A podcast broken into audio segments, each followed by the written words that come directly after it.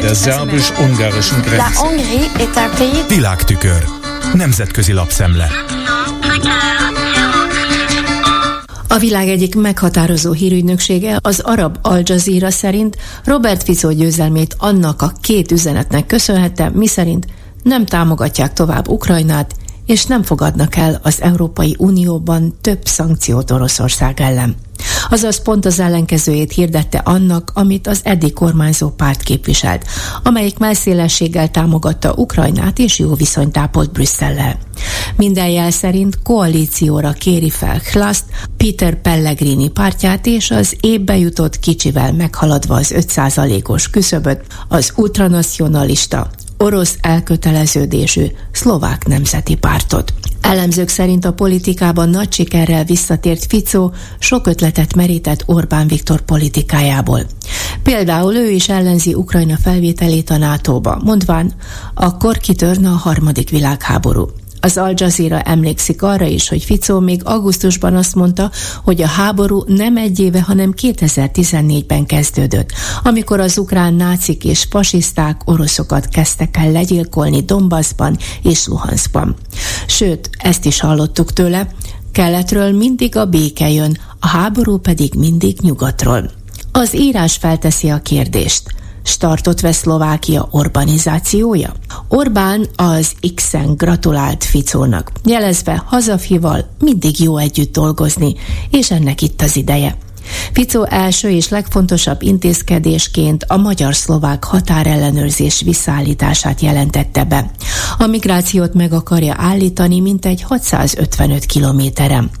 És ezzel a szlovák kormányfő azokat a kétkezi munkásokat tudta már a kampányban is megszólítani, akik a menekültektől féltik állásaikat. A legtöbb sajtótermék, a CBC, az ABC News, az épi amerikai hírügynökség választási tudósítását vette át, és a címben azt emelték ki, hogy orosz barát párt nyert Szlovákiában. A Reuters tudósítása is rengeteg helyen olvasható. A címben a legtöbb helyen Magyarországot is látjuk, mivel hogy Magyarország üdvözli Ficó győzelmét, aki már is visszaállítja a két ország közti határellenőrzést. Általában nagy vonalakban ismertették és tisztelet teljesen méltatták Novák Katalin múlt heti amerikai útját többek között a Utah államban tett látogatását, kiemelve azt, hogy az ország az európai kereszténység csak nem utolsó bástyája, és sikeres családpolitikát visz a kormány.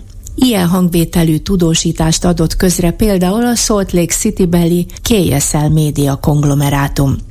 Találtunk azonban ezzel alaposan ellenkező, mi több tiltakozó véleményt is a hétvégén a News Hour lokális labban. Az államfő ellátogatott az utolsó napok szentjei egyházba, és a BYU, a Brigham Young University magánfelsőoktatási intézménybe is és erről az egyetem pacsoraiból tudósított Andrea, aki szerint egyáltalán nem kellene csodálni a magyar családpolitikát. Egyrészt azért, mert a diktatúra határán igazgatja azt a konzervatív országot Orbán Viktor, aki leigázta a sajtót, tiltakozik a fajkeveredés ellen és védelmébe veszi Putyint. Mindezekkel cáfolja egyben azt is, hogy a hagyományos, tiszta, konzervatív eszmék érvényesülnének az országban, amely esetleg példaértékű lehet lehetne az amerikai konzervatívok számára. Száfolja az írás azt is, hogy a tiszta keresztény kultúra és erkölcs utolsó bástyája is lenne Magyarország Európában. Nem kellene bedőlni a magyar hízelgésnek és Novák Katalin mondatainak. Felidézi Orbán Viktornak a texasi szípek rendezvényén elhangzottakat is, miszerint a minden globalista elmehet a pokolba. Orbán fajkeveredés és migrációs elméletét még meg is erősítette a washingtoni magyar nagykövet Takács Szabolcs is a találkozom.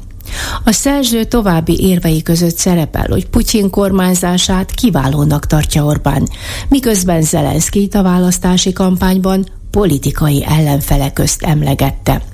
Mostanság pedig az a legnagyobb gond vele, hogy Trumpot ismét a Fehérházban szeretné látni, akit ő a béke reménységének tekint. És amikor Andrea erre vonatkozó kérdést tett fel Novák Katalinnak a találkozón, akkor utóbbi csak annyit válaszolt, nem akarom kommentálni a kormányfő álláspontját, ez nem a legjobb hely és a legjobb időpont erre.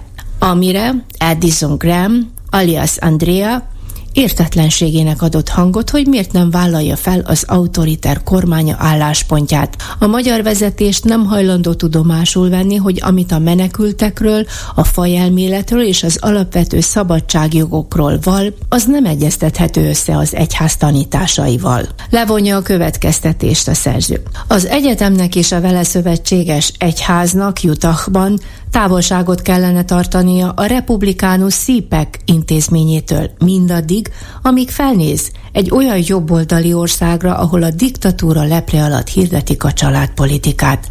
A világtükör összeállítását Csernyánszki Judittól hallották. Der szerbus-ungarischen Grenze. Nemzetközi lapszemlét hallottak.